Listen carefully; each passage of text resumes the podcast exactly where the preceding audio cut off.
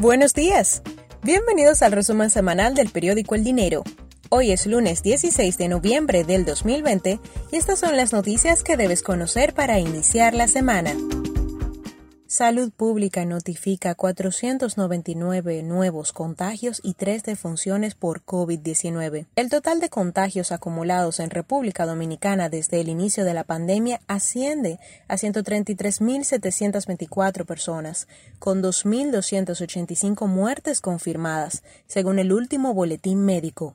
ACOFABE pide al gobierno regular importación de vehículos usados. Los concesionarios de fabricantes de vehículos desean que el gobierno regule la importación de autos usados, debido a que muchos son desechados en sus países de origen y en vez de ser destruidos, son importados al país con poca regulación cultivo y exportación del cacao queda declarado de alto interés nacional. El cultivo y la exportación del cacao fue declarado de alto interés nacional con el propósito de potenciar sus trascendentes aportes sociales, económicos y ambientales para el desarrollo sostenible del país, así como para lograr los objetivos de la Estrategia Nacional de Desarrollo 2030 emiten resolución para regular el teletrabajo en República Dominicana. El Ministerio de Trabajo ha anunciado que en el marco de la búsqueda de las mejores condiciones a favor de los trabajadores y los empleadores, ha emitido una resolución que regula la modalidad especial de teletrabajo. Crearán un fideicomiso para la recapitalización del Banco Central.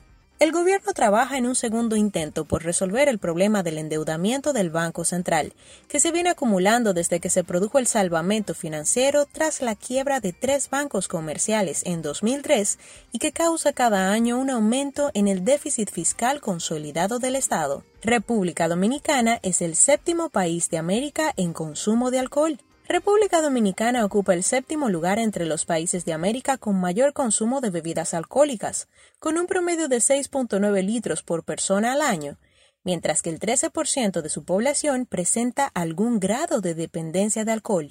Banco Central. Remesas crecen 36.1% en octubre de 2020 con respecto a octubre del 2019. El Banco Central informa que por sexto mes consecutivo las remesas aumentaron, al registrar un monto de 789.6 millones de dólares para el mes de octubre de 2020, un 36.1% por encima del mismo mes de 2019.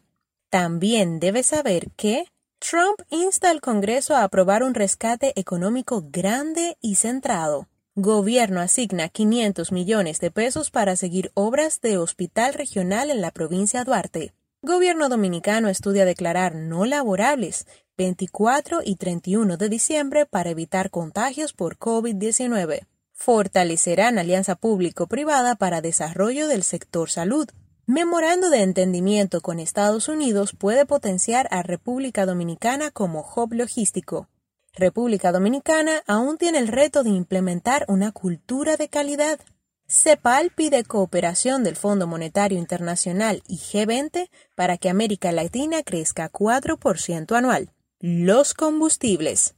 Para esta semana, el Ministerio de Industria, Comercio y MIPIMES ha dispuesto que la gasolina regular se venda a 192 pesos con 70 centavos y la premium a 202 pesos con 40, para un incremento de 2 pesos con 50 y 2 pesos por galón respectivamente, mientras que el galón de gasoil regular subirá 3 pesos con 10 centavos, para cotizarse a 149 pesos con 60 y el óptimo a 160 pesos, subiendo 3 pesos con 30 centavos por galón. El gas licuado de petróleo se dispensará a 116 pesos, para un incremento de 2 pesos con 50 centavos por galón.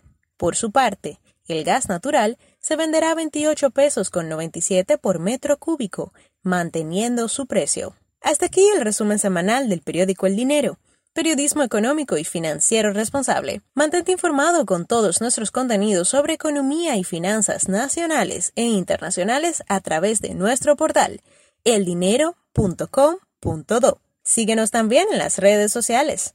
Periódico El Dinero en Facebook y YouTube y arroba El Dinero Do en Instagram y Twitter. Hasta la próxima semana.